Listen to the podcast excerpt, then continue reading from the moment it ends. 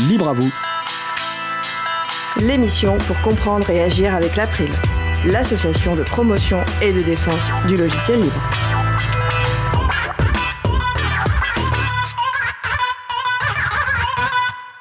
Bonjour à toutes, bonjour à tous, et bienvenue dans Libre à vous, l'émission qui vous raconte les libertés informatiques.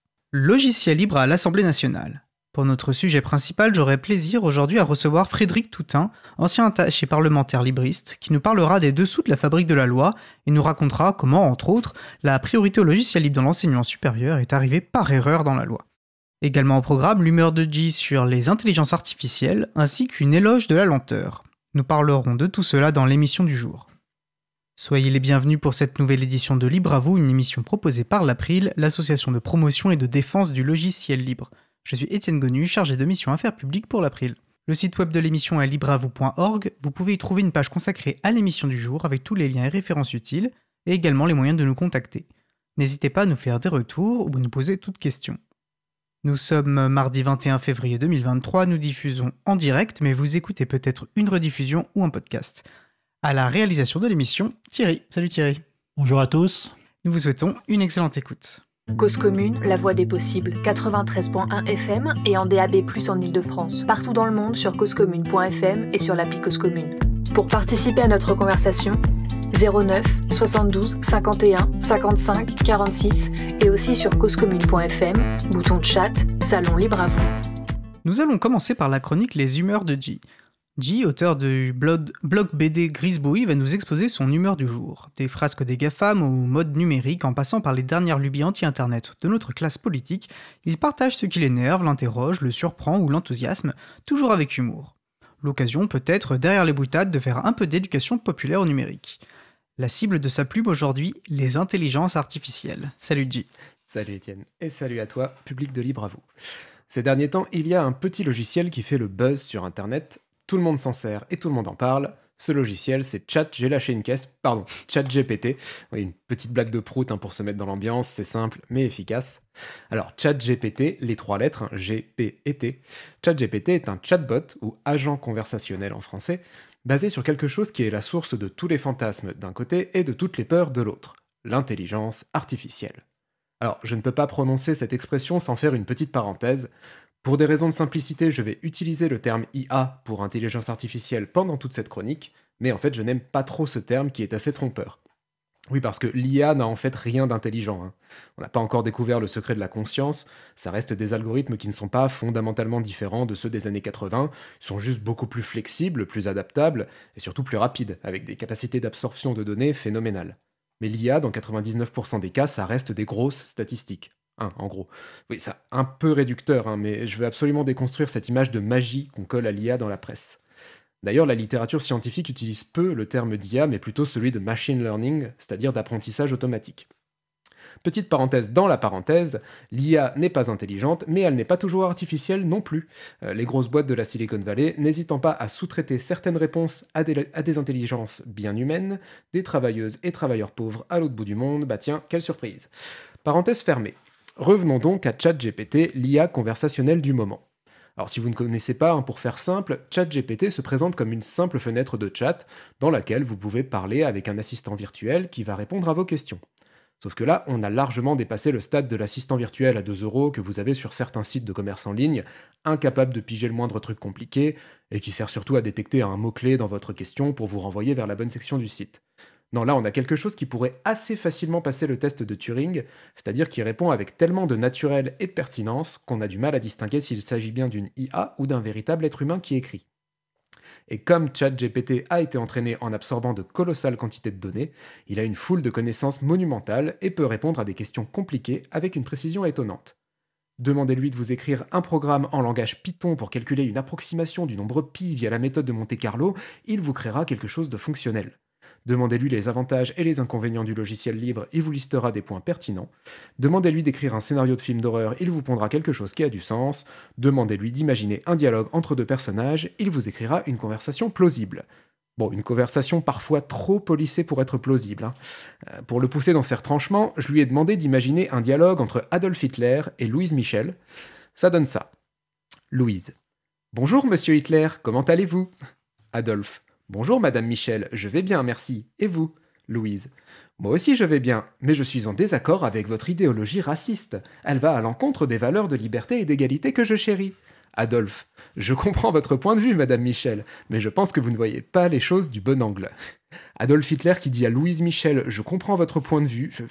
Alors, ChatGPT s'est peut-être un peu trop entraîné sur des débats de politiciens de plateau télé soporifiques. De manière générale, ChatGPT est d'ailleurs très fort hein, pour singer le ton lisse et monotone du communicant insipide. Sciences Po a d'ailleurs interdit l'usage de ChatGPT, vous en tirez les conclusions que vous voulez. Alors, ChatGPT est impressionnant, c'est évident. J'ai un ami qui est prof à l'université et qui me racontait qu'il avait fait passer un de ses examens à ChatGPT et que celui-ci avait eu une note supérieure aux trois quarts de ses élèves. Aïe. Ceci étant dit, il faut rester prudent avec ce genre d'usage, car ChatGPT n'est pas réellement programmé pour donner des réponses exactes, mais bien des réponses qui ont l'air plausibles. En gros, c'est principalement un générateur de texte bien foutu, qui va essayer de deviner la réponse la plus statistiquement plausible à ce que vous lui demandez, selon ce qu'il a ingurgité comme données avant. Encore une fois, je me répète, l'IA, ce sont de grosses statistiques. Dans le cas de ChatGPT, en pratique, ça veut dire qu'il va tomber souvent juste si vous lui demandez de recracher des connaissances, mais qu'il peut aussi raconter n'importe quoi avec le même ton péremptoire, notamment si vous lui parlez de choses qui n'existent pas, mais qui ont l'apparence de la réalité. Exemple, je lui ai demandé de m'expliquer le syndrome de l'alpiniste chez la loutre commune. Alors ça n'a aucun sens, hein, c'est débile, ça n'existe pas, j'ai vérifié. Eh bien ChatGPT me brode ce truc, le syndrome de l'alpiniste, ou climbing behavior en anglais, est un comportement observé chez certaines loutres qui consiste à grimper aux arbres ou aux structures artificielles. Cela peut être dangereux pour les loutres car elles peuvent tomber et se blesser. Ce comportement a été observé chez les loutres communes, entre parenthèses loutra loutra, ainsi que d'autres espèces de loutres. Il a été suggéré que le syndrome de l'alpiniste pourrait être causé par des facteurs environnementaux, comme un manque de nourriture ou de refuge adéquat dans leur habitat naturel, ou par des facteurs comportementaux, comme un manque de stimulation mentale. Pas mal, hein et en plus, si je lui demande des références sur ce sujet, il m'invente gentiment une bibliographie complètement imaginaire, comme par exemple Tree Climbing Behavior in European Authors Lutra Lutra 2011 de J. Hernandez Lopez et al. Les auteurs de cette étude ont examiné les observations de comportement d'escalade chez les loutres dans différentes régions d'Espagne et ont conclu blablabla. Bla bla bla.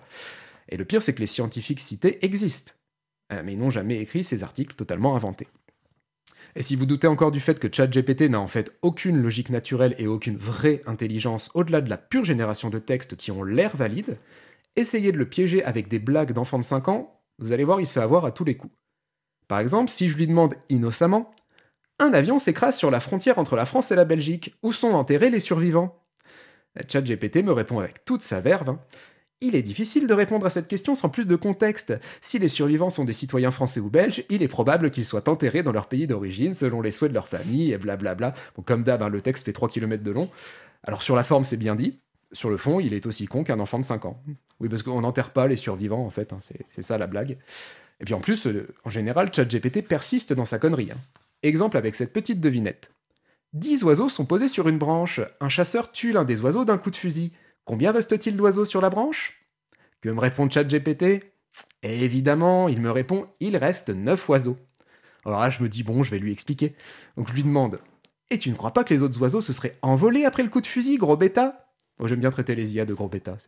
Alors là, ChatGPT, qui n'est pas contrariant, hein, me dit il est possible que les autres oiseaux aient pris peur et se soient enfuis en entendant le coup de fusil. En effet, attendez, là c'est drôle, les oiseaux ont généralement un sens aigu de l'ouïe et peuvent détecter les bruits qui pourraient représenter un danger pour eux, comme le coup de fusil d'un chasseur. Et c'est vrai qu'il faut un sens sacrément aigu de l'ouïe pour entendre un coup de fusil, hein, effectivement. Bon, maintenant que je lui ai expliqué, je lui répète la question. Sachant cela, dix oiseaux sont posés sur une branche, un chasseur tue l'un des oiseaux d'un coup de fusil. Combien reste-t-il d'oiseaux sur la branche? Il me répond, il reste neuf oiseaux. Mais non, mais ChatGPT, on l'a dit.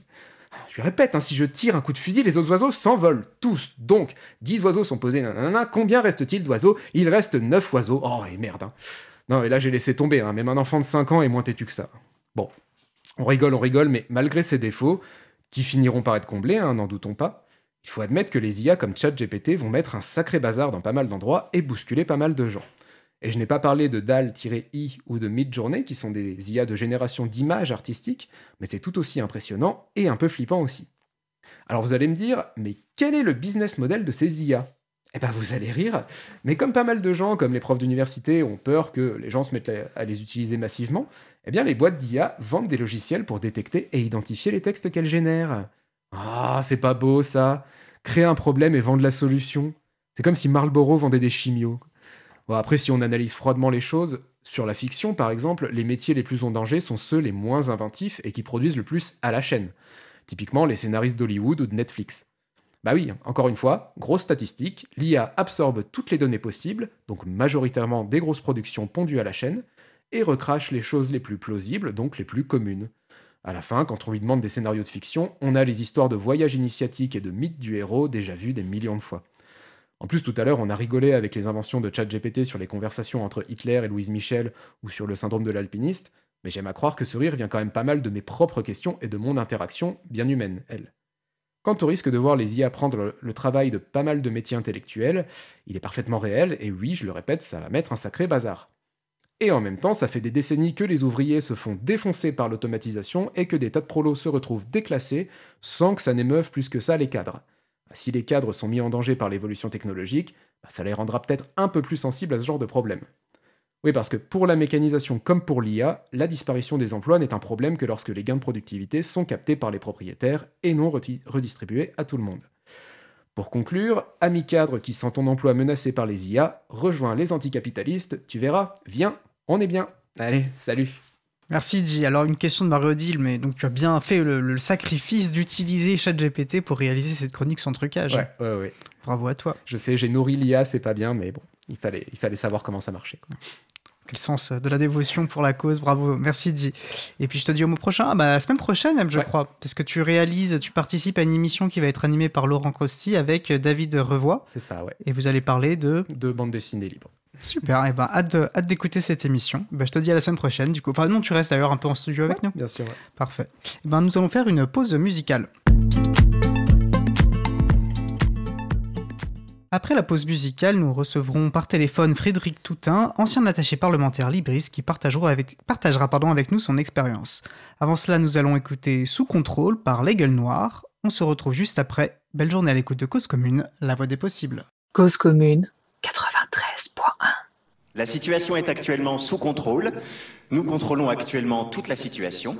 Vous n'avez donc aucune raison de vous en faire, aucune crainte à avoir. Aucune crainte sorte. Ne commencez surtout pas à vous inquiéter, à émettre euh, le moindre signe d'inquiétude, le moindre signe d'anxiété ou d'angoisse. N'émettez aucun signe d'anxiété ou d'angoisse. Voilà, n'émettez euh, aucun signe. Par précaution, nous vous recommandons de n'émettre aucun signe.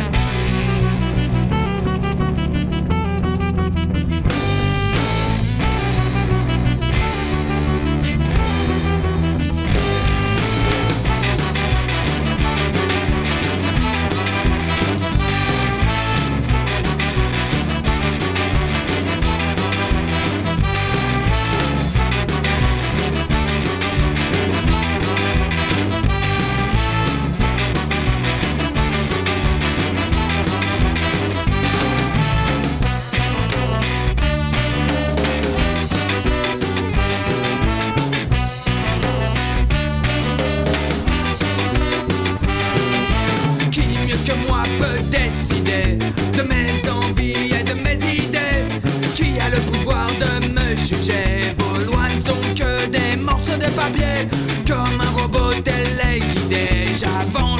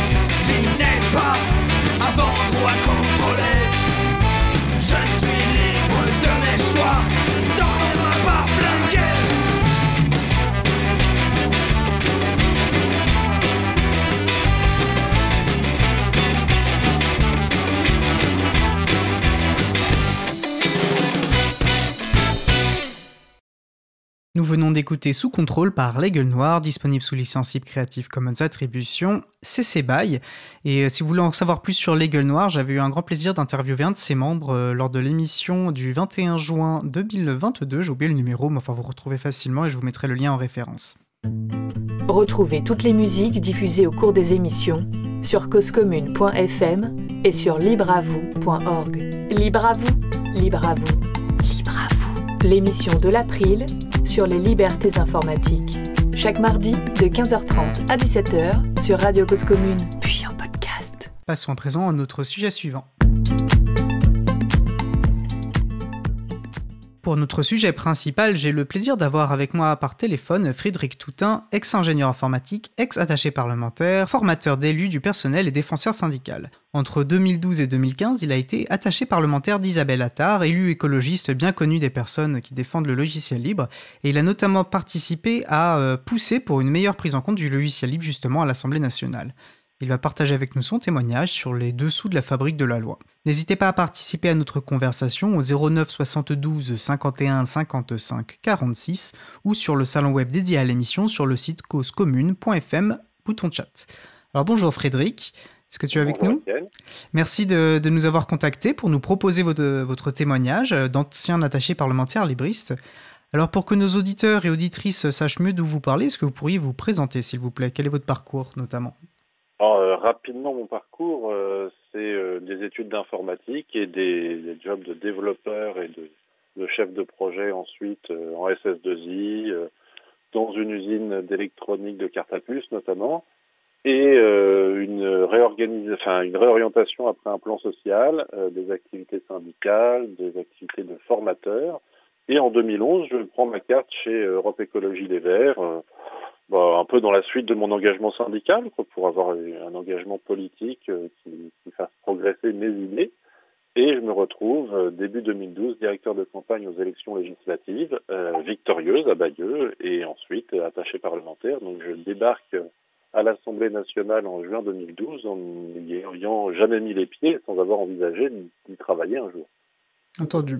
Et du coup, euh, avant de rentrer dans cette période de votre vie, euh, vous, de ce que je comprends, le logiciel libre, c'est quelque chose que, dans lequel vous étiez euh, engagé, une conviction que vous aviez avant, avant d'arriver à l'Assemblée nationale. Quelle est votre bah découverte du logiciel libre? C'est quoi? Que, représente bah pour vous le logiciel libre? Ma découverte, c'est vraiment en arrivant à la fac en 97, où, où les logiciels libres sont le, choix par défaut, quoi, que ce soit pour pour concevoir, pour programmer. Euh, c'est là que je découvre alors, les premiers navigateurs web. On a eu euh, Mozilla, Mozilla Firefox est arrivé en cours de route. les premières installs parties de Linux, ça devait être en, 2000. voilà, c'était un, usage au quotidien parce que bah parce que c'est moins cher déjà quand on est étudiant, parce que c'est accessible et on, peut, on peut faire avec tout ce qu'on a envie de faire. Donc euh, je suis un peu tombé dedans quand j'étais petit. Entendu. Donc vous êtes arrivé fort de ces convictions donc euh, à l'Assemblée euh, nationale. Donc vous étiez un, attaché parlementaire. On, entend aussi parfois l'expression de collaborateur ou de collaboratrice parlementaire.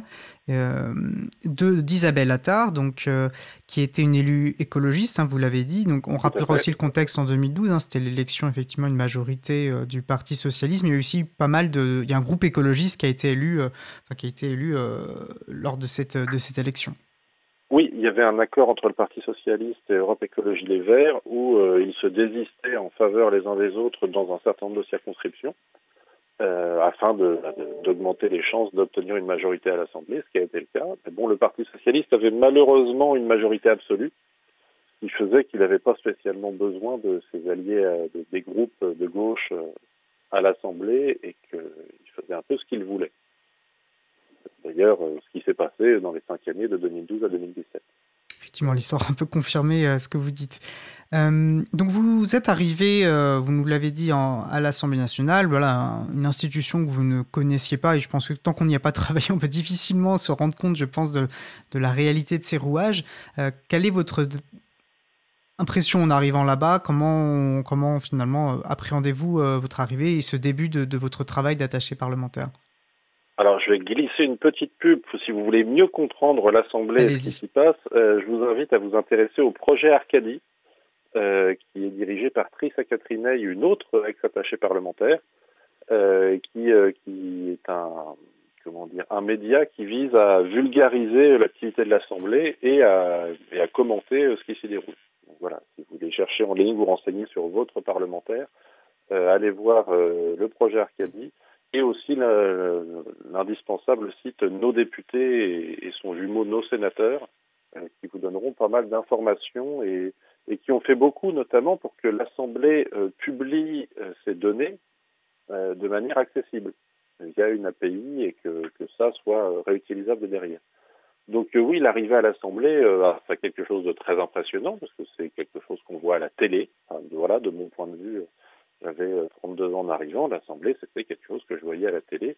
Et bah, il a fallu découvrir le, fonctionnement, les, codes de ce système et aussi apprendre, une fois qu'on a compris les codes, apprendre à jouer avec et essayer de, de les, utiliser à son avantage.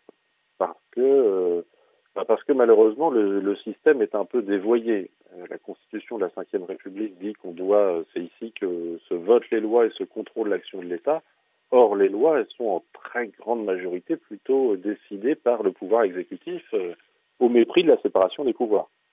Que le gouvernement, sur les, le gouvernement a le contrôle de 50% du, planning de l'Assemblée.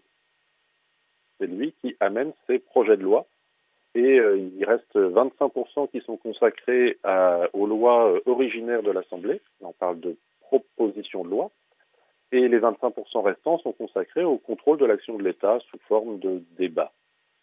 Oui, ce qu'on entend parler de fait majoritaire, souvent effectivement le fait que, qui a été amplifié à partir du moment où l'élection présidentielle et législative ont été tenues, enfin ramenées à une échéance très courte, et euh, d'ailleurs, c'est intéressant dans cette nouvelle, euh, dans la législature actuelle, où il n'y a plus une majorité absolue seule, et on voit comment ça, ça, ça rebat un petit peu les cartes des, des, rapports de force politiques.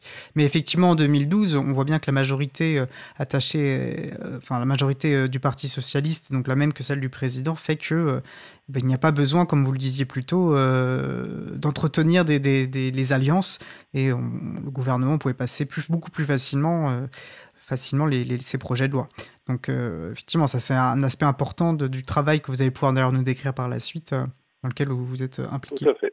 Et si vous voulez en savoir un peu plus, vous trouverez dans les archives de, Passage en scène la, conférence annuelle, enfin, le, cycle de conférences annuelles, nous avions réalisé une conférence appelée Hacker le Parlement, qui est toujours disponible en ligne, et je crois savoir que le lien sera placé dans les, en accès euh, sur la page de l'émission. Vous êtes très bien informé, elle y est même déjà, et voilà, avec une autre conférence d'ailleurs que vous pourrez peut-être nous mentionner euh, mais plus tard, euh, et conférence très intéressante que j'invite vraiment nos auditeurs et auditrices à, consulter. C'est assez rare, je, trouve, que des députés et, fassent cet effort aussi de transparence sur leur action et, permettent de donner aussi aux, citoyens et citoyennes un, regard plus, une meilleure compréhension, faciliter la compréhension de ce qu'est le, le travail des parlementaires. Et je vais en profiter d'ailleurs aussi pour saluer euh, le projet Arcadie et puis euh, le travail de, regard citoyen avec nos députés, nos sénateurs, qui sont effectivement des outils euh, extrêmement importants de, démocratie, malheureusement parfois aussi décriés par, les élus, presque paradoxalement, mais enfin voilà, en tout cas un, grand merci à eux pour, ce, pour ces travaux, importants. alors, il y, a, quelque chose d'intéressant que vous m'aviez, lorsqu'on a échangé un petit peu avant, avant cette émission, et vous m'avez dit qu'une des premières choses qui vous est tombée dessus, c'était le choix du système d'exploitation. Effectivement, ça c'est une réalité matérielle quand on arrive voilà, dans, une institution, il faut choisir, euh, euh, vous avez dû choisir voilà, votre système d'exploitation, mais je, vais vous laisser le raconter. Euh. Alors oui, donc quand on arrive en 2012, il y a eu la, possibilité ouverte lors de la précédente mandature, en 2007, de choisir pour les parlementaires, soit que l'ordinateur, les deux ordinateurs attribués à leur bureau à l'Assemblée, donc un pour le député, un pour son attaché parlementaire, euh, soit, sous Windows, soit sous Linux. Et donc cette, euh, cette nouveauté euh, lancée en 2007 bah, se prolonge en 2012 et on nous offre le même choix. Alors, par nature, par habitude, j'aurais répondu Linux, sauf que bah, on fait partie d'un groupe et au sein du groupe Europe Écologie Les Verts à l'Assemblée, il y a des gens qui étaient dans la mandature précédente, je pense notamment aux attachés parlementaires de Noël Mamère, qui étaient députés avant, et qui nous disent ne faites surtout pas ça, choisissez Windows parce que la, la, maintenance système des ordinateurs sous Linux, elle n'est pas au point. On a des problèmes tout le temps. On a des problèmes notamment de, boîtes mail qui sont pleines et il faut supprimer des messages pour pouvoir continuer à en recevoir. Ça arrive quasiment tous les mois. Donc ne faites surtout pas ça. Donc c'est un peu la mort dans l'âme et que nous, optons pour les ordinateurs sous Windows parce que euh, bah, voilà un choix euh, un choix de réalisme euh, finalement pas entre le libre et le propriétaire mais entre le, le qui marche et le qui marche pas. Précisons que c'est pas inhérent au fait que c'était des, logiciels libres, c'était simplement que, hein, voilà, que la, proposition de maintenance de l'Assemblée nationale, voilà. donc c'était pas intégré malheureusement et ça c'est les choses qui, alors je, crois que je, je, sais que d'autres attachés parlementaires dans les législatures euh, suivantes ont essayé de bouger ça. Je ne sais pas d'ailleurs, je ne sais pas si vous avez des échos euh, de savoir où ça en est à présent. J'imagine que ça n'a pas forcément malheureusement encore bougé. à l'Assemblée, mais pas dans ce niveau de détail. Euh, pour les gens que ça intéresse, je renvoie à un article de Jonathan Chibois qui s'appelle Du logiciel libre pour l'Assemblée nationale, liberté du code versus liberté des usages et qui retrace euh, cette histoire de, l'arrivée du libre pour le matériel de l'Assemblée. Et qui est également en lien sur, également retrouvé sur la page de, l'émission Libre à vous slash 168. Euh, ça serait intéressant peut-être aussi d'avoir euh, de, comprendre ce qu'est le travail d'un attaché parlementaire. effectivement, il y a les attachés parlementaires qui vont plutôt euh, travailler au niveau de l'Assemblée, au niveau de vraiment de la fabrique de la loi, d'autres qui vont plutôt travailler en circonscription. Alors après, on, entend souvent que chaque équipe parlementaire est comme une petite PME hein, avec un budget à gérer et puis des salariés. Donc vous êtes salarié de la députée. voilà. En quoi consiste le travail d'un ou d'une attachée parlementaire? Alors effectivement, il y a cette séparation entre les activités de circonscription et les activités de l'Assemblée. Euh, la plupart des députés ont euh, au moins un attaché à chaque endroit. Euh, moi, j'étais dans un cas un peu bâtard et peu courant, qui était d'être à cheval sur les deux. le lundi, j'étais en circonscription. Le mardi matin, on partait avec la députée à l'Assemblée et on rentrait généralement le jeudi pour faire le vendredi en circonscription. Euh, voilà, selon l'actualité à l'Assemblée, selon, enfin, il y a généralement euh, régulièrement des débats qui, euh, débordent. mon premier souvenir, c'était le mariage pour tous, où là, ça avait duré, duré énormément. Et on était sur un sujet controversé. Et le Parlement avait choisi d'y accorder le temps nécessaire pour que toutes les oppositions puissent s'exprimer. Je vous renvoie à l'actualité du moment où les projets de loi aussi engageants que la réforme des retraites sont traités en moins d'une semaine est totalement aberrant quand on voit le nombre de personnes concernées et, euh, l'impact sur leur vie. Donc, euh, bah, y a donc la première chose qui s'impose aux députés, c'est le, programme de l'Assemblée avec les projets de loi, les propositions de loi qui sont en débat. Donc là, il y a tout un travail euh, de compréhension d'abord, de propositions d'amendements ensuite, qui peuvent être soit à l'origine, enfin, le parlementaire peut en être à l'origine, et ou son équipe, et où euh, bah, des, citoyens ou des lobbies qui viennent, euh, qui viennent le contacter en disant pour telle loi, il faudrait prendre en compte tel sujet. Euh, alors je vais quand même distinguer, quand on parle de lobby, on peut considérer que l'April, par exemple, est un lobby, mais je fais une, différence majeure entre les lobbies qui sont constitués d'intérêts privés, je pense aux intérêts d'entreprises, notamment les GAFAM, on pourra y revenir sur sur leur façon d'essayer d'influencer la rédaction de la loi, et euh, des collectifs citoyens qui euh, œuvrent pour l'intérêt général et pas pour leur intérêt particulier. Et c'est là où je vais distinguer euh, le lobbyiste des GAFAM qui vient proposer un amendement du chargé de relations publiques de l'April, par exemple, qui vient expliquer en quoi ce serait une bonne chose pour la société que la loi change dans telle orientation. Et dans l'absolu, on peut considérer qu'il est normal pour des députés de se tenir informés, de consulter des gens qui ont différentes perspectives à proposer. L'enjeu, en fait, est surtout, me semble-t-il, celui de la transparence. On doit savoir euh, qui propose quoi et euh, quels intérêts sont derrière. Euh, si on sait effectivement, si on a accès à tout cela. Ma, députée avait notamment, donc Isabelle Attard, avait notamment participé à une émission en caméra cachée pour Capital sur les lobbies. Euh, accompagné de la députée Laurence Abeille, elles, avaient accepté l'invitation d'un lobby de la viande française. Et donc, euh, alors la vidéo ne, montrait absolument pas les personnes, mais le, président de ce lobby tenait un discours sur, écoutez, les Français n'en ont rien à faire de la traçabilité, de l'origine de la viande, il faut arrêter de nous mettre des contraintes à ce sujet.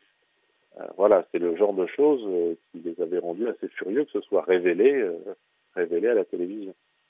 Et, c'est quelque chose qui vous a frappé quand vous êtes que souvent en tant que citoyen ou citoyenne, on, a une certaine vision d'effectivement, on se représente bien que les lobbies peuvent avoir un, impact ou une présence assez forte. Ça vous a frappé quand vous êtes arrivé? Ça a été euh, très tangible très vite ou c'était plus, euh, plus, plus subtil, on va dire? Euh, oui, c'est très tangible très vite parce que bah, les lobbyistes savent que le, début d'une mandature, c'est quelque chose de très important. Donc, ils, bon, ils connaissent ceux qui ont été réélus, ils vont se pencher sur tous les nouveaux pour voir ceux qui sont susceptibles de s'intéresser à leur sujet, qui sont euh, bien placés pour euh, avoir des choses qu'il faut voter. Euh, le lobbying est beaucoup plus important vers les gens de la majorité que de la minorité, par exemple. Et, donc, comme à l'époque, au début du mandat, on était dans la majorité, on a vu débarquer des invitations de Google, de Microsoft, à des rencontres, à des déjeuners, des dîners euh, bah, une fois qu'ils avaient identifié que euh, ma députée s'occupait des questions, euh, des questions du numérique. Donc on y est allé. On est allé à ces repas pour, bah, découvrir de quoi il s'agit, comment ça marche. Alors, bah, il a suffi d'une visite des locaux de Google et une des locaux de Microsoft pour comprendre quel était l'objectif de la chose. C'était, on espère que vous voterez dans le sens qui nous arrange. Oui, sans surprise, j'imagine bien. Euh, quel est votre, vous qui étiez sensibilisé aux questions des enjeux des, libertés informatiques, euh, en, arrivant à l'Assemblée, comment avez-vous perçu, euh, la, dire, la maîtrise de ces enjeux politiques par les autres députés, par leurs équipes Ça correspondait à ce que vous envisagiez? Alors, les, questions des libertés informatiques font partie du plus grand domaine de l'informatique en général. Et ce qui m'a frappé, c'est sur le sujet, c'est une totale incompétence à quelques rares exceptions près, euh, de la représentation euh, nationale sur euh, qu'est-ce que c'est le numérique, à part des discours bateaux à base de le numérique c'est bien, c'est l'avenir. Ah, je vais citer un exemple. ça se passait dans le, bureau des transports où les parlementaires pouvaient venir retirer des billets de train, des billets d'avion. Enfin voilà, il y avait un bureau dédié pour leur faciliter les transports. Et euh, ma députée s'y trouvait attendait derrière un autre député. Et on lui expliquait que les billets de train étaient maintenant euh, dématérialisés et qu'il avait sa carte, euh, qu'il avait une, carte SNCF où ses billets étaient dedans. Donc il n'aurait plus qu'à présenter sa carte au chauffeur et puis au contrôleur et plus à se préoccuper du, papier. Et, ce député a répondu Oh, mais ça, ne va pas du tout, moi je veux continuer au papier. Ah non, mais ça n'existe plus ici, monsieur. Euh, au pire, euh, si, vous voulez avoir des traces, euh, bah, vous pouvez imprimer le mail. Une fois que vous avez fait votre réservation, on vous envoie un mail. Ah non, mais moi, les mails, je ne m'en occupe pas, c'est mon assistante. Donc on était en 2012 face à un député qui n'utilisait pas l'outil mail. Et c'est pas parce qu'il utilisait des messageries instantanées. Hein. C'était hors de question pour lui. Il fallait que son assistante lui imprime ses mails pour qu'il en prenne connaissance. Donc euh, voilà, c'est un exemple un peu peut-être un peu extrême, je ne sais pas à quel point il était représentatif, mais les, députés qui en 2012 euh, étaient concernés par le numérique étaient très peu nombreux. Euh, je vais me souvenir de Lionel Tardy, je vais me souvenir de Anne-Laure de la Rodière, et j'en oublie du côté socialiste qui venait de chez Orange, je crois, donc qui était sensibilisé au sujet, mais voilà, c'était vraiment, vraiment très peu de gens après, c'est vrai qu'on suit ces, questions. Alors moi, je suis arrivé par exemple à l'April en, 2016. donc c'était, il y a 10 ans, 2012. 2016, euh, c'était maintenant il y a, c'était maintenant il y a 7 ans, dis donc. Euh, de ma perspective, il y a quand même quelques évolutions, même si on sent effectivement que, en tout cas, ça n'intéresse. La question des libertés informatiques et le fait que, que les questions liées aux technologies numériques soient profondément politiques, je pense qu'on peut encore dire que ça ne ça, n'est pas évident pour, euh, pour, pour, la majorité en fait euh, des, des, élus à l'Assemblée ou, au Sénat. Je pense malheureusement que ça reste en partie vrai, même si euh, il y a une tendance vraiment d'amélioration de, de, compréhension de certains enjeux, on va dire à l'échelle plus, plus, plus, globale des élus, me semble-t-il. C'est en tout cas mon sentiment. Mais en tout cas en 2012, voilà, ça dresse quand même le contexte dans lequel vous arrivez dans lequel vous arrivez à l'Assemblée.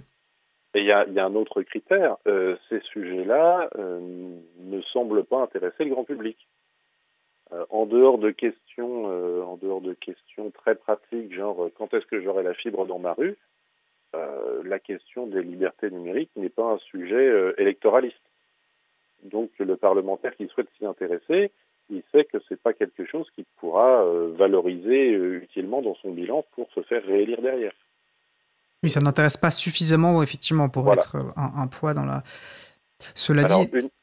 Une, façon de, une façon de peser, ce serait pour les citoyens d'aller démarcher leurs parlementaires et leur dire que ça les intéresse, que c'est un sujet sur lequel ils regarderont pour qui voter. Mais en attendant, on peut comprendre qu'aujourd'hui, la problématique de l'inflation passe devant, par exemple. Oui, après, c'est les rapports de force qui se construisent dans le temps. Bon, c'est L'April essaye modestement à son niveau de, participer à cela, mais effectivement, ça ne veut pas que partir euh, ben, des citoyens, citoyennes, elles et eux-mêmes, euh, qui, pour, essayer d'influencer en ce sens. Je vous propose de commencer peut-être à regarder un peu plus concrètement euh, quel type d'action vous avez pu mener, comment vous avez pu un petit peu vous investir pour pousser une meilleure prise en compte des libertés informatiques, du logiciel libre à l'Assemblée nationale et, dans la loi. Alors vous me, vous rappeliez que peu de temps après l'élection, c'est-à-dire en, septembre 2012, euh, le Premier ministre Jean-Marc Jean-Marc pardon, publiait une, circulaire pour le bon usage des logiciels libres dans, l'administration française et qui avait fait, euh, qui avait fait du, un certain bruit, en tout cas pour les personnes qui s'intéressent à, ce sujet. Vous retrouverez notamment le communiqué de l'April de l'époque sur la page de l'émission. Euh, je, crois savoir, vous allez me confirmer, que vous êtes investi, vous êtes appuyé sur cette, euh, circulaire pour, euh, euh, pour avancer, notamment en vous appuyant sur l'outil qui est la question écrite. Alors, nous rappeler ce qu'est une question écrite, peut-être, de manière générale, l'utilité que ça peut avoir, puis après, nous, nous parler peut-être de, de la démarche que vous avez entreprise. Tout à fait. Je le disais tout à l'heure, les parlementaires ont deux fonctions, selon la Constitution, voter les lois et contrôler l'action de l'État. Et un des outils de ce contrôle de l'action de l'État, ce sont les questions écrites qu'un parlementaire peut adresser à un ministère. Euh, et donc, euh, suite à la publication de cette directive du Premier ministre en faveur du logiciel libre dans l'administration, euh, nous avions décidé de, bah, de voir quel suivi était accordé à cette directive. Et donc, tous les ans de 2013 à 2016, nous avons adressé à tous les ministères une demande de bilan sur l'application de la circulaire, notamment euh, est-ce qu'il y avait eu des études d'opportunité pour migrer des logiciels, intégrer ce critère du logiciel libre dans les appels d'offres, euh, les projets de migration en cours, la mise à disposition de, sources de logiciels développées en interne, et ainsi que le montant des dépenses en logiciel. Et là, je suis allé rechercher, euh, vous retrouverez tout ça facilement sur le site Nos députés, puisqu'ils archivent chaque mandature euh, donc vous pouvez retrouver ces questions et leurs réponses quand il y en a eu. Il y a quelques ministères qui ne répondaient pas. Et par exemple, en juillet 2013, on a une réponse du ministère en charge de... Euh, alors c'était le ministère de la réforme de l'État, de la décentralisation et de la fonction publique, donc un ministère, éminemment important pour, le, tous les logiciels qui sont utilisés dans la fonction publique. Et on avait une grande, une longue réponse sur... Euh, les orientations euh, décidées par la direction interministérielle des systèmes d'information et de communication, la DISIC, et enfin un petit récapitulatif des dépenses. Euh, en 2008, le ministère dépensait 241 millions d'euros en logiciel libre et en 2011, c'était passé à 308 millions d'euros, donc euh, plus 25% en, en, 4 ans, ce qui était c'est quand même une belle progression. Il faudrait voir quels sont les montants aujourd'hui, mais on le voit de plus en plus dans ce cadre-là, on dénonçait aussi le Microsoft avait des contrats avec l'éducation nationale et avec l'armée, le fameux contrat Open Bar. Euh, ça fait partie des sujets où on essayait d'attirer, euh, l'attention euh, sur l'importance de passer au logiciel libre. Mais à nouveau, c'est un sujet, quand on l'explique à, à d'autres députés, c'est un sujet qui ne leur parlait pas du tout. Ils ne voyaient pas de quoi il s'agissait, ne serait-ce que la distinction logiciel libre, logiciel propriétaire. Oui, il y a tout un enjeu de, cette sensibilisation. Et sur les questions écrites, euh, on, voit, on, voit l'enjeu. Ça nous sert également en tant qu'association militante, en tant que société civile, pour prendre un terme un peu plus, un peu plus large. Euh, ça nous aide à, pousser nos actions. On voit aussi, nous, on propose régulièrement des questions écrites à des parlementaires, hein, dans un jeu aussi de, transparence. Ça nous aide à obtenir de plus, de, plus, grandes, plus d'informations, éventuellement faire des demandes de communication, d'accès à des documents administratifs aux administrations. En tout cas, c'est vraiment un outil, un outil très utile pour les députés, mais au-delà de ça, voilà, pour, tout, pour, tout, pour toute la société civile qui, sur certains sujets. Et d'ailleurs, on, on essaye en ce moment de convaincre des députés de poser une question écrite euh, similaire, c'est-à-dire de mais plus large, c'est-à-dire au-delà du logiciel libre, pour avoir une, pour que les ministères fassent un audit sur leurs dépenses, leur, leur logiciel, selon voilà différents euh, critères, pour avoir cette, transparence, pour avoir cette euh, visibilité, ces données relatives à, leur utilisation des logiciels, qu'ils soient libres ou pas, et, ça paraît comme assez nécessaire, voire indispensable même, pour, euh, bah, avancer, pour pouvoir développer des, politiques publiques et des stratégies politiques vis-à-vis -vis du logiciel libre qui soient à peu près un temps soit peu ambitieuses. Tout à fait. Et, euh, effectivement, la quantité de responsables politiques qui ne réalisent pas qu'en faisant appel au logiciel propriétaire, euh, ils se retrouvent pieds et poings liés avec un prestataire qui peut monter ses prix, qui peut euh, cesser les développements et dont ils dépendent, alors que la même chose, la même commande, mais en imposant que ce soit un logiciel libre, permet bah, une, pérennité dans le temps, tout simplement, d'avoir accès aux sources, de pouvoir faire appel à d'autres prestataires, de pouvoir faire les modifications en interne aussi, le cas, le échéant, et d'assurer la compatibilité entre les systèmes, ou du moins de pouvoir faciliter les migrations d'un système à l'autre. Tout à fait, c'est pour ça qu'on défendait euh, une priorité, et la PRI le défend historiquement, et on le défend toujours, une priorité au logiciel dans les administrations. C'est aussi des positions d'ailleurs que vous avez pu défendre euh, lorsque vous étiez attaché parlementaire euh, de, Madame la députée Isabelle Attard. On, on va peut-être d'ailleurs rentrer dans, des exemples de certaines actions, mais je vous propose avant ça de, de faire une pause musicale. Et nous allons écouter Lavender and Merlot par Sortus. On se retrouve dans 3 minutes 30. Belle journée à l'écoute de Cause Commune, la voix des possibles. Cause commune 93.1 Clear the path.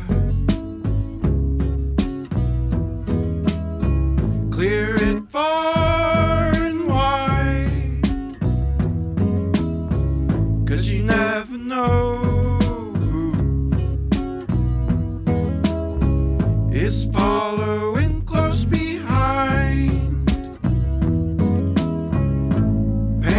sky.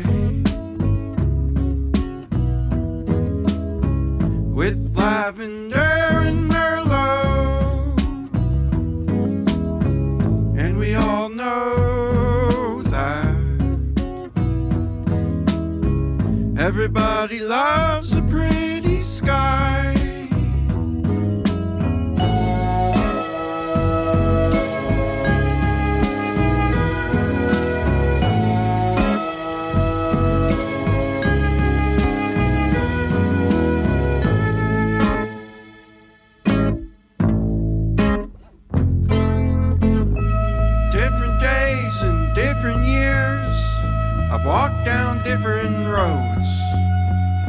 found something old still. Sometimes old love doesn't care. There are many hats we all wear.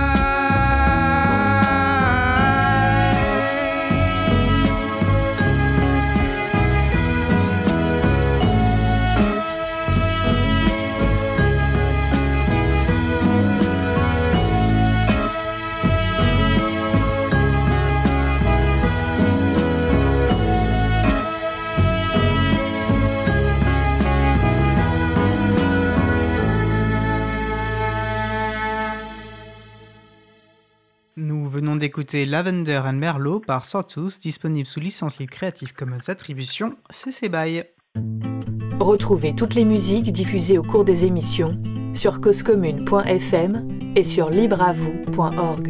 Libre à vous, libre à vous, libre à vous. L'émission de l'April sur les libertés informatiques. Chaque mardi de 15h30 à 17h sur Radio Cause Commune.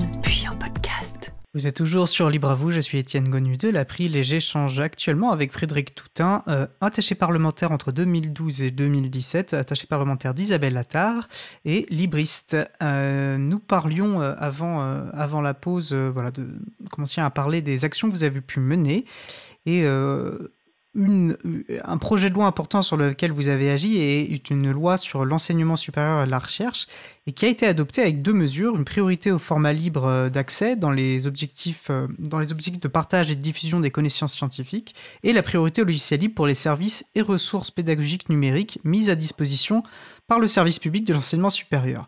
Ce qui semblait euh, loin de gagner euh, d'avance, et même ce que vous m'aviez dit, c'était pour vous un peu arrivé par erreur euh, dans la loi. Je pense que ce serait intéressant d'avoir justement votre, votre, votre l'histoire qu'il y a derrière, pardon, l'histoire qu'il y a derrière ces, mesures. Tout à fait. Alors on est en, en 2013, donc ça fait moins d'un an qu'on est arrivé à l'Assemblée nationale quand arrive ce premier projet de loi du gouvernement. Et euh, bah, le groupe écologiste euh, dépose un, grand nombre d'amendements pour euh, améliorer le texte, ou du moins le tirer dans, le sens que l'on voudrait. Alors pour notre partie, la partie qui nous intéresse aujourd'hui, euh, il y a un, groupe appelé les écologiques, qui est une commission de travail du parti, qui participe à la réflexion et qui apporte un, un grand nombre de suggestions. Et moi, dans celle que j'amène personnellement, il y a l'idée de, de tenter la, la priorité au format libre d'accès et la priorité au logiciel libre. Voilà, en se disant que bah, ce serait drôlement bien que, euh, au lieu de former tout le monde à Microsoft Word, qui est un logiciel payant euh, pendant les études, on soit formé à OpenOffice à l'époque, ou LibreOffice euh, maintenant, euh, on soit formé à un logiciel qui est gratuit, auquel on a accès et, qui, qui ne nous enferme pas vers, vers ce modèle propriétaire.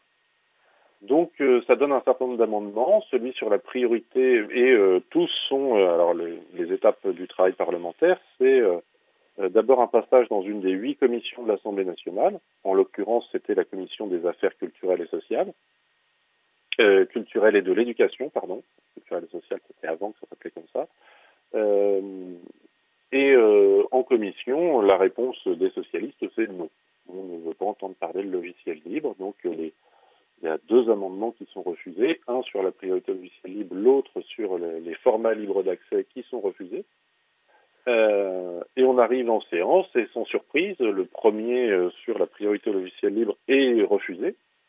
Et arrivé à celui sur les formats libres, il se passe un, c'est pas un incident de séance, mais c'est, euh, faut, savoir comment ça se déroule le, le vote des amendements euh, en séance. Que vous pouvez regarder euh, sur LCP par exemple, vous voyez la séance, ou sur le site de l'Assemblée nationale qui diffuse les débats en direct.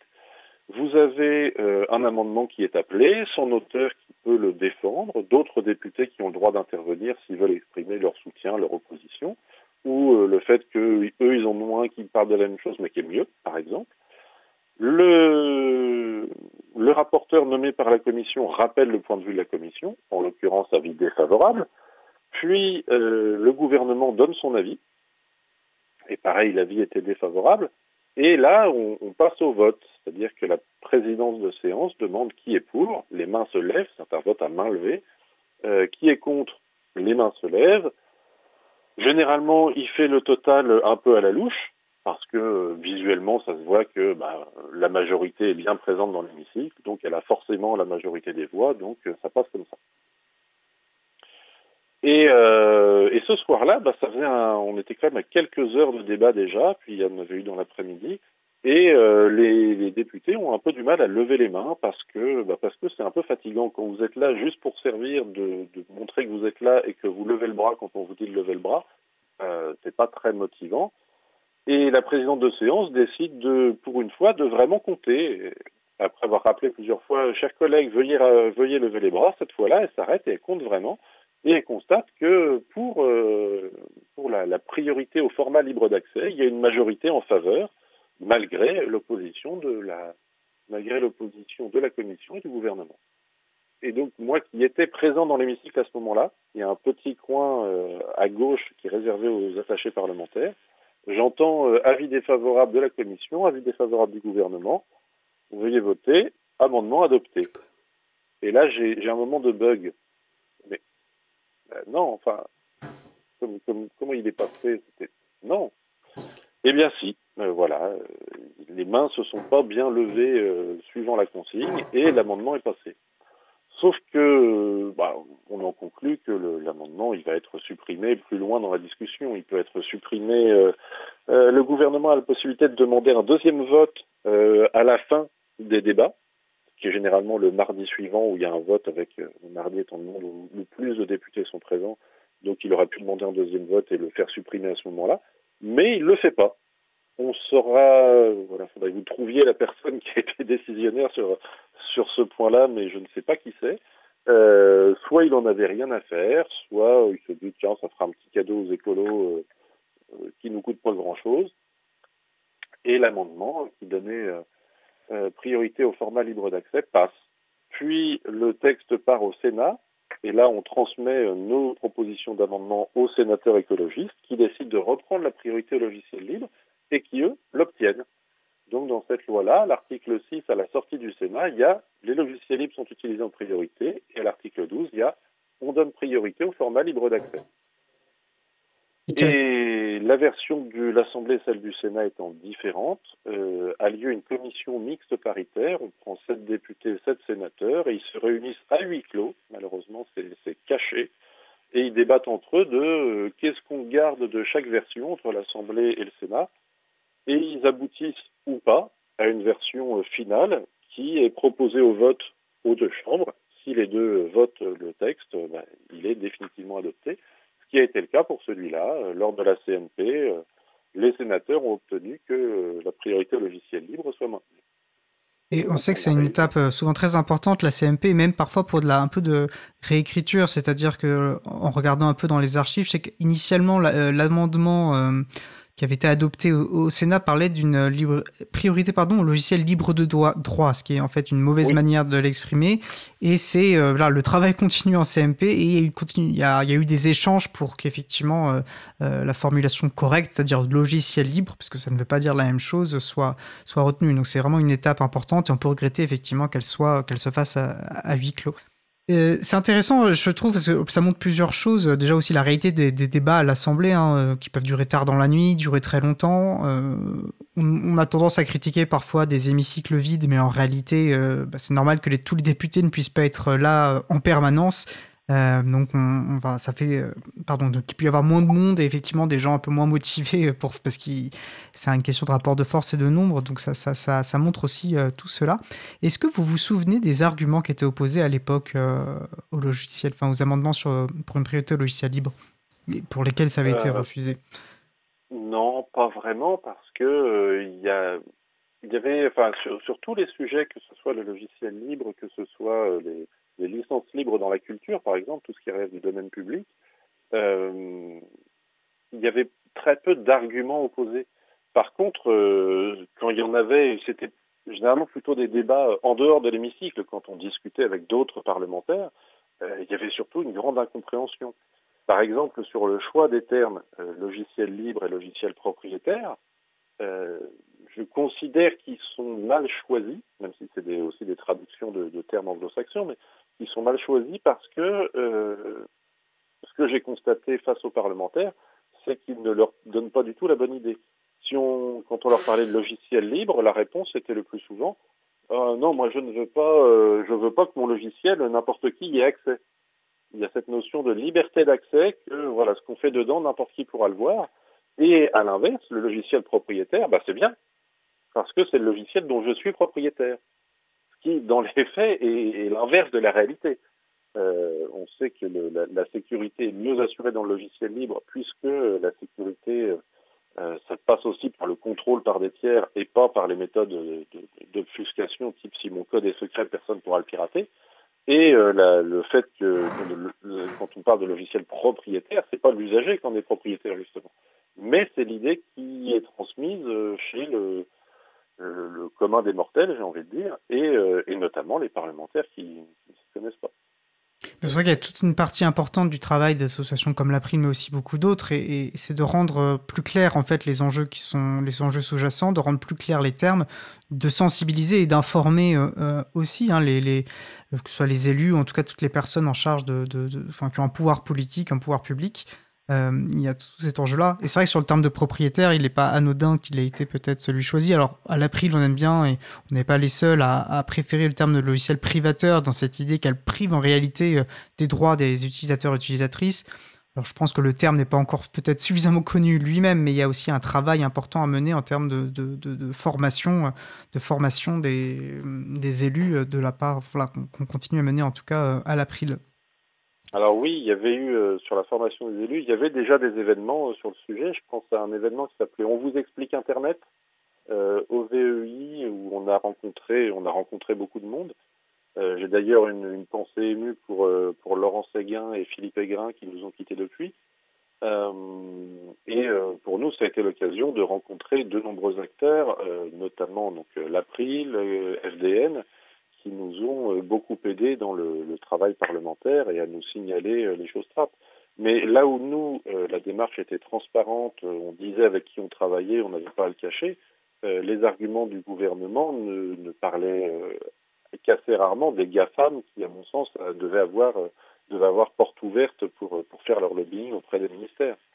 Et, l'opposition logicielle libre, euh, c'est aussi en faveur des, des énormes entreprises multinationales du numérique. C'est intéressant parce que ça, ça m'évoque un autre sujet. et Je pense que vous aviez également euh, participé à, ce projet de loi. Donc, du coup, on, avance dans le temps. En 2015-2016, un projet de loi pour une république numérique et qui avait euh, a une particularité, c'est que c'est, euh, je pense, le premier à- à, de manière très importante, s'appuyer sur une consultation publique qui a été conduite en ligne. Euh, et qui avait révélé un fort engouement euh, vis-à-vis du, logiciel libre. hein. D'ailleurs, le- l'April avait soumis une proposition de priorité au logiciel libre dans le secteur public, qui a été arrivée la, quatrième la plus soutenue.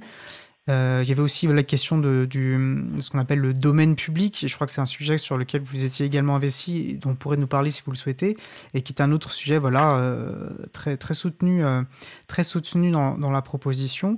Et, ça m'évoque ça parce que effectivement, dans les débats qui ont suivi, alors on, on a dû, grâce à, des oppositions, euh, je crois qu'Isabelle Attard avait participé, une des députées à avoir posé un amendement pour une priorité au logiciel parce que ça n'avait pas été repris par le gouvernement.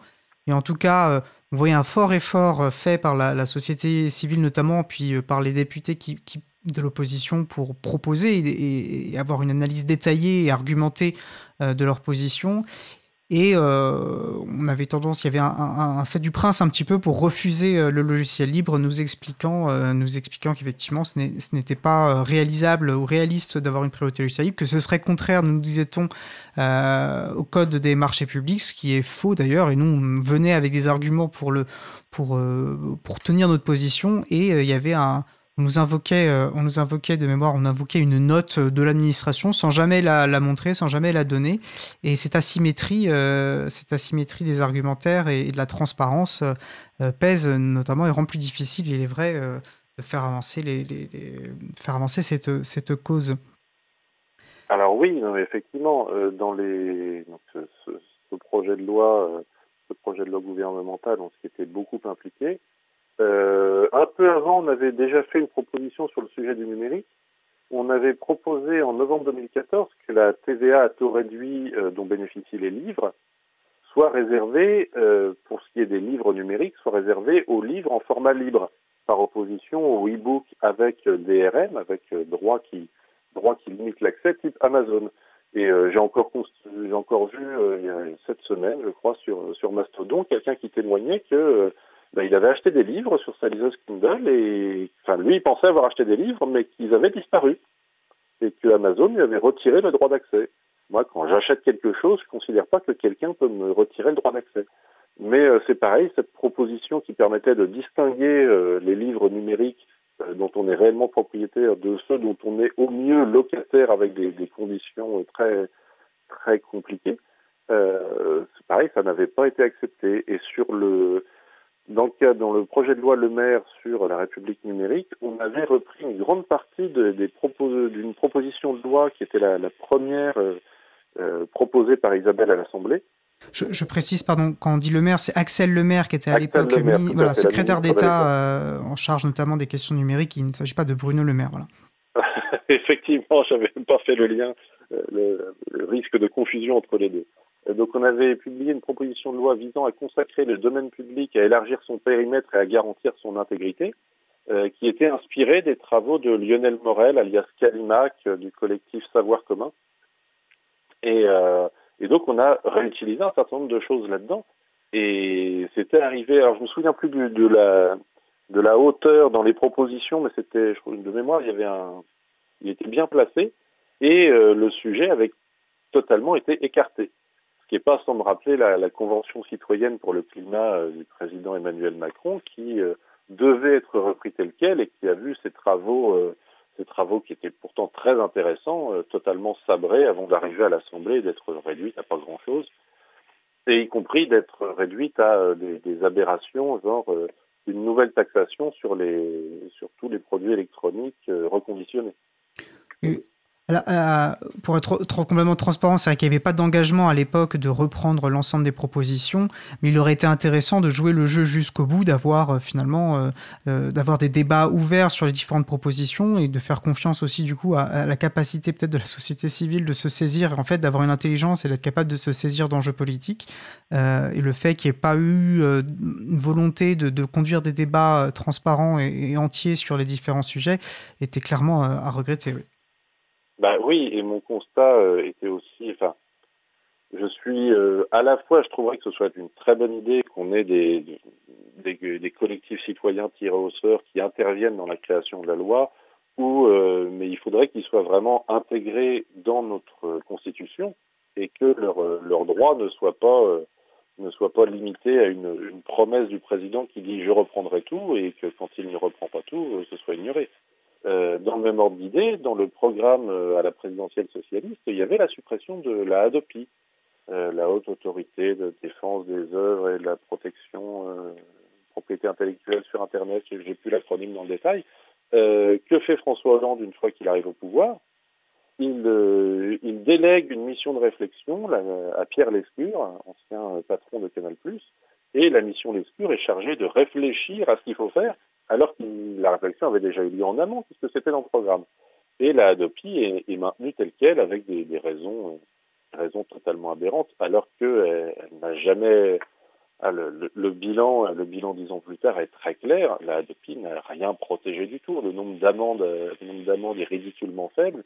Et euh, on a bien vu que la seule chose qui a fait bouger la question euh, du piratage des œuvres numériques, c'est pas la Adopi, c'est leur accessibilité en ligne. Euh, le meilleur exemple, ça a été l'arrivée de Netflix. Je ne fais pas de la pub pour Netflix, ils ont beaucoup de tort. Mais à partir du moment où les œuvres étaient facilement accessibles à un tarif raisonnable, euh, les gens préféraient s'abonner que de pirater. On pourrait même d'ailleurs critiquer cette idée de piratage où ne copier n'est pas volé pour reprendre une seule chanson. Mais enfin, ce n'est pas le, ce n'est pas le, sujet. Ce qu'on défend, voilà, la libre circulation de, des connaissances euh, sous toutes leurs formes? Euh, mais c'est pas le sujet effectivement ici. Et clairement, on, on, à voir que euh, voter des rapports ou faire créer des commissions, euh, des missions d'information, etc. C'est une bonne manière, malheureusement, parfois d'enterrer des, des, sujets. Tout à fait dans les sujets, ça, ça, ça, tend parfois à se, à se, confirmer. Je vois le, le temps euh, qui avance très vite. Est-ce qu'il y a une dernière peut-être chose, une action que vous avez pu conduire, un sujet sur lequel vous êtes engagé pendant, pendant euh, euh, votre temps en tant qu'attaché parlementaire, sur lequel vous, vous souhaitiez que vous souhaiteriez oh, développer? bah, alors je vais, je vais, revenir sur le domaine public parce que c'est vraiment un sujet et glissé que pour ceux qui et, et le définir alors du coup, s'il vous plaît, domaine public. Alors le domaine public. Euh, le domaine public n'existe pas en droit français. On appelle ainsi les œuvres qui ne sont plus couvertes par euh, la protection du droit patrimonial. Euh, très rapidement, quand vous créez une œuvre, vous obtenez immédiatement euh, deux droits dessus, le droit moral et le droit patrimonial, qui recouvrent plusieurs choses derrière. Le droit patrimonial, vous pouvez le vendre ou le céder temporairement, par exemple à un éditeur qui va publier votre livre, et le droit moral, vous le gardez à vie. Et on parle d'œuvres dans le domaine public euh, lorsqu'elles ne sont plus protégées par le droit patrimonial. On en connaît tous, hein, tout ce qu'on étudie à l'école globalement et qui remonte à avant le XXe siècle, c'est dans le domaine public, et tout le monde a le droit d'en faire ce qu'il veut. Sauf que ce domaine public, il est attaqué par, euh, plusieurs biais, euh, notamment le fait que bah, le, droit d'auteur est étendu de plus en plus longtemps. Là maintenant, on est à 70 ans après le décès, qui fait une durée moyenne de protection de 140 ans. Et euh, il y a de, nombreux problèmes liés à ça. Et nous, ce qu'on a tenté de faire, ce qu'on a tenté de pousser, c'était euh, protéger le domaine public, ne serait-ce qu'il soit défini dans la loi. Parce qu'il est de plus euh, mangé par le droit des marques, par le droit des bases de données, par un certain nombre de droits administratifs. Et donc, pour en savoir plus, puisque c'est bien compris, on approche du mot de la fin, pour en savoir plus, vous pouvez trouver euh, sur le site, euh, le site de l'émission un lien vers une conférence qu'on avait donnée dans le cadre du premier festival du domaine public. Qui est effectivement référencé sur la page de l'émission. Et du coup, vous avez mené une action. euh, Alors l'action la plus marquante, je dirais que c'était euh, le autour du journal d'Anne Frank. Euh, Anne Frank, j'ai peur de me tromper dans les dates, mais de mémoire est décédée en 44. Donc euh, son journal est entré dans le domaine public en le 1er janvier 2015.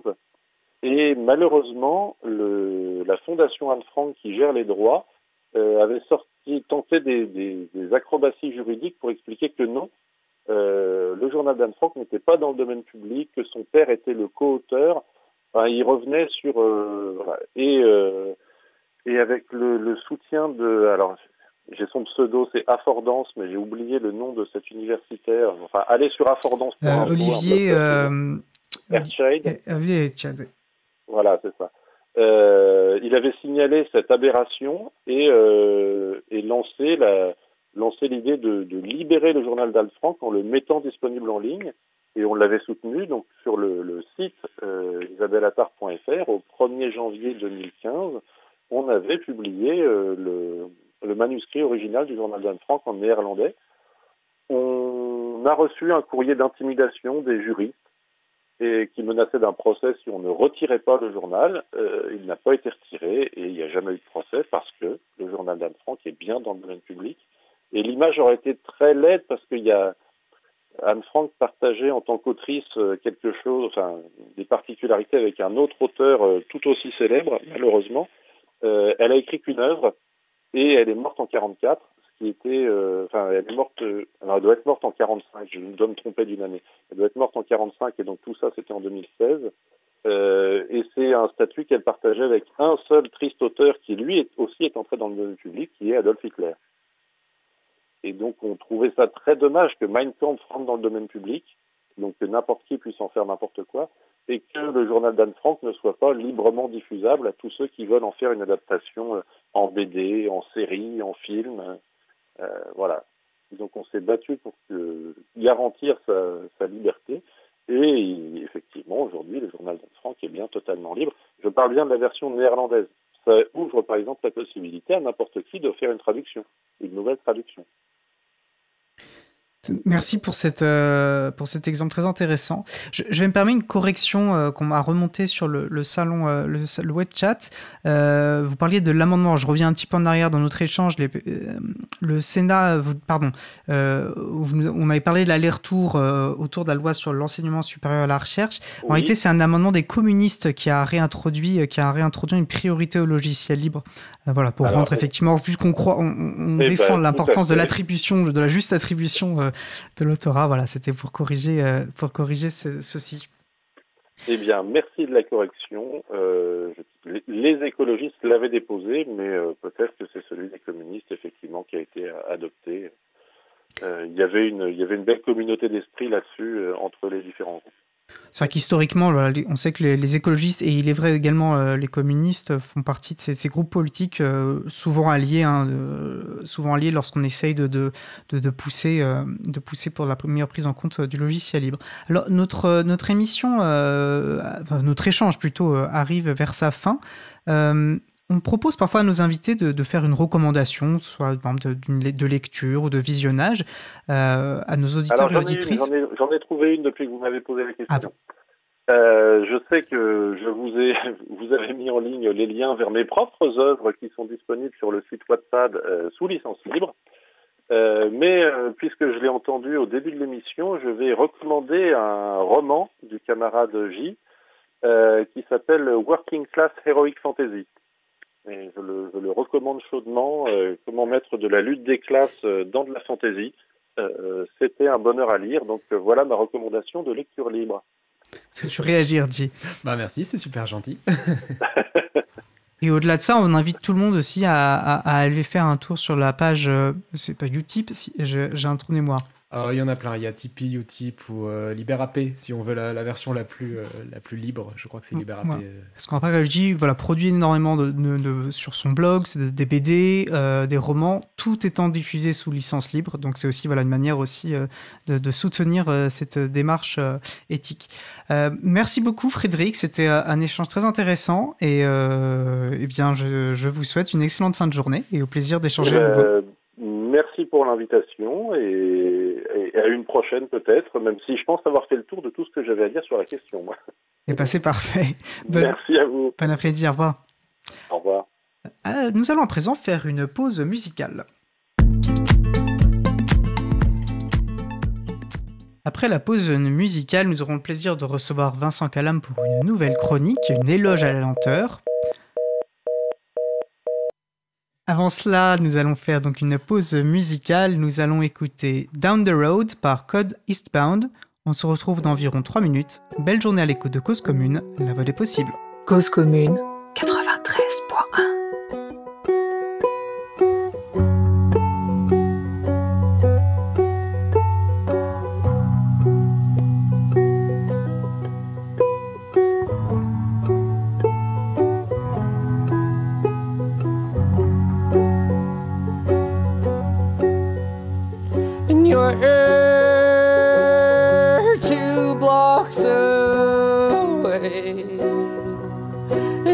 I can feel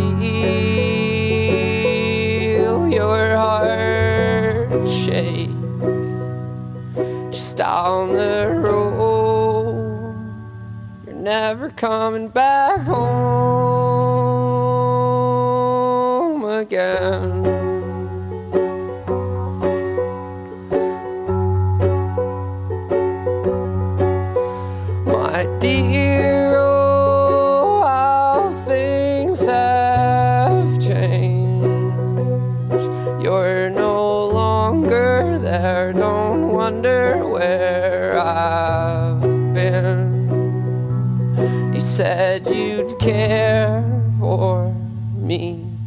You're not there. I see that now. And I hope that you're keeping warm. And your sights are set on them beautiful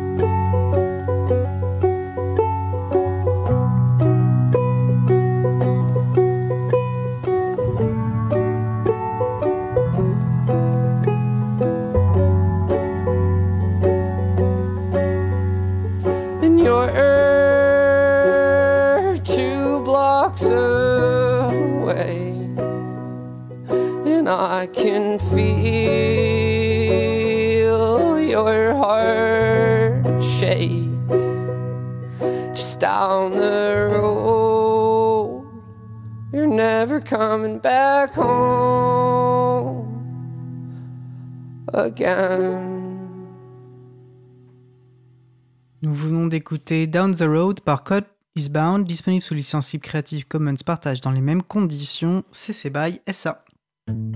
Retrouvez toutes les musiques diffusées au cours des émissions sur causecommune.fm et sur libreavoue.org. Libre à vous, libre à vous, libre à vous. L'émission de l'April sur les libertés informatiques. Chaque mardi de 15h30 à 17h sur Radio Cause Commune, puis en. Je suis Étienne Gonu de l'April, nous allons passer à notre sujet suivant. Pour finir, je vous propose une exploration de la contribution du libre à un enjeu politique, social et environnemental. C'est la chronique Le libre et la sobriété énergétique de Vincent Calam. Salut Vincent. Salut Étienne. Oui, alors, dans ma chronique précédente, je vous avais parlé du concept de low-tech. Alors, en faisant mes recherches sur le sujet, j'étais tombé sur un concept proche, le slow-tech, développé notamment sur le site Green IT. Bon, je ne vais pas entrer dans le détail ni me lancer dans un long développement sur le distinguo entre low-tech et slow-tech. Ce ne serait pas, de mon point de vue, très pertinent, les définitions de ces concepts changeant d'une publication à l'autre. Surtout que j'avais promis, à la fin de ma chronique précédente, de revenir au thème central du logiciel libre et la sobriété énergétique. En fait, si je vous parle aujourd'hui en introduction de slow-tech, c'est que lorsque j'ai découvert ce concept, cela fait tout de suite écho à une des idées que j'avais listées lorsque j'avais préparé cette nouvelle saison de chronique à savoir qu'un des apports de logiciels libres à la sobriété énergétique serait sa plus grande lenteur de développement. Alors, la sobriété énergétique passe par un ralentissement général. C'est évident dans le domaine des transports. Aller un peu plus vite consomme beaucoup plus. Limiter par exemple la vitesse à 110 km/h sur les autoroutes plutôt que 130 serait une source d'économie non négligeable. On sait que ce type de mesure a du mal à passer socialement, mais il suffit de le pratiquer volontairement, comme il m'arrive de le faire les quelques fois que je prends la voiture, pour constater son impact sur la consommation pour un rallongement du temps de parcours somme toute assez faible. Mais ce ralentissement ne concerne pas que les transports. Travailler sur la sobriété, c'est aussi lutter contre l'accélération du monde, contre la satisfaction immédiate de ses désirs, contre la tentation de se doter du modèle dernier cri. Bref, c'est prendre son temps, comme le rappelle cette définition que j'ai gagnée dans un ouvrage qui vient de paraître, Sobriété, la vraie mode d'emploi aux éditions Tana. Devenir sobre, c'est d'abord réorganiser sa vie et son temps et redevenir le maître de son horloge, sa propre horloge. On est de notre temps, ne le gaspillons pas. Mais n'est-ce pas un peu injuste de parler de lenteur pour le logiciel libre? Alors, je, je voulais pas lancer un, troll, hein, mais on, pourrait tout à fait discuter de mon affirmation que le logiciel libre est plus lent dans son développement que le logiciel euh, propriétaire, surtout en voyant tout ce qu'a produit le, logiciel libre en une quarantaine d'années. Cependant, il y a un fait objectif. Quand on regarde les moyens mis en œuvre, un logiciel développé par des né- bénévoles ne peut pas rivaliser avec les millions levés par une start-up. Et même quand le logiciel libre est développé par un éditeur qui a pu mettre en place un modèle économique pour assurer ce développement, cet éditeur atteint rarement la taille des gros éditeurs de logiciels privateurs. Mais l'important, c'est de mettre de côté l'image négative que l'on peut associer au terme lenteur et de voir tout ce qu'il a de positif si on regarde sous l'angle de la stabilité et de la sécurité. Un ami impacteur pour la distribution Debian, à qui on posait récemment la question À quand la prochaine version? A fait cette réponse bien connue dans le monde du libre Ce sera prêt quand ce sera prêt. Rappelons que la distribution GNU Linux Debian est une des plus, importants projets communautaires du monde du logiciel libre. Sa philosophie, telle que présentée sur son wiki, j'ai mis la page dans les références, c'est de nous sortir une nouvelle distribution que quand celle-ci est prête, que toute l'infrastructure est en place et que le nombre d'erreurs critiques est nul. Ce qui est amusant, c'est que cette philosophie n'empêche pas une sortie régulière presque tous les deux ans depuis 2005, comme quoi ne pas fixer une échéance peut parfois être le meilleur moyen de tenir ses délais. Fait, tout logiciel libre possède une feuille de route et doit évoluer, ne serait-ce que parce que l'environnement évolue et qu'il faut s'adapter. Mais chaque projet a son propre rythme, dicté par les personnes qui y contribuent, et c'est une bonne chose. En plaisantant, je dirais qu'il ne faut pas brusquer un logiciel libre. Les personnes qui l'utilisent en profitent doivent faire preuve de patience quand ils euh, cherchent une, une amélioration tarde à venir. À titre personnel, j'ai d'ailleurs pu remarquer que lorsqu'une demande émerge, par exemple une nouvelle fonction, ce n'est pas plus mal de ne pas y répondre tout de suite, car il faut laisser un temps de maturation pour que cette demande se précise avant d'y apporter une solution technique.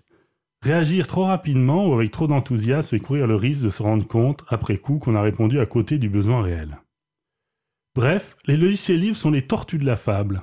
Qu'importe de courir, il faut partir à point, nous rappelle la morale. Et pour la sobriété énergétique, nous devons être du côté des tortues plutôt que des lièvres. Belle allégorie. Et euh, je pense aussi que c'est un vrai défi en tant qu'utilisateur et utilisatrice euh, de technologie, qu'elle soit numérique ou pas, que d'accepter qu'on voilà, de pas être toujours dans la meilleure performance ou plus de vitesse ou plus de nouveautés, et surtout face à toute puissance mise en œuvre pour nous convaincre de toujours plus consommer, de, voilà, que, que ce nouveau euh, dispositif est vraiment indispensable. Et euh, du coup, comme tu le dis bien, je trouve se réapproprier cette lenteur comme une chose positive hein, et pas comme une chose subie, c'est vraiment aussi redonner du pouvoir sur, reprendre pouvoir sur nos usages. Et finalement, euh, ça apparaît comme une nécessité importante. En tout cas, merci Vincent pour cette euh, belle et salutaire éloge à la lenteur. Et au mois prochain, Oui, au mois prochain. nous approchons de la fin de notre émission. Nous allons terminer par quelques annonces.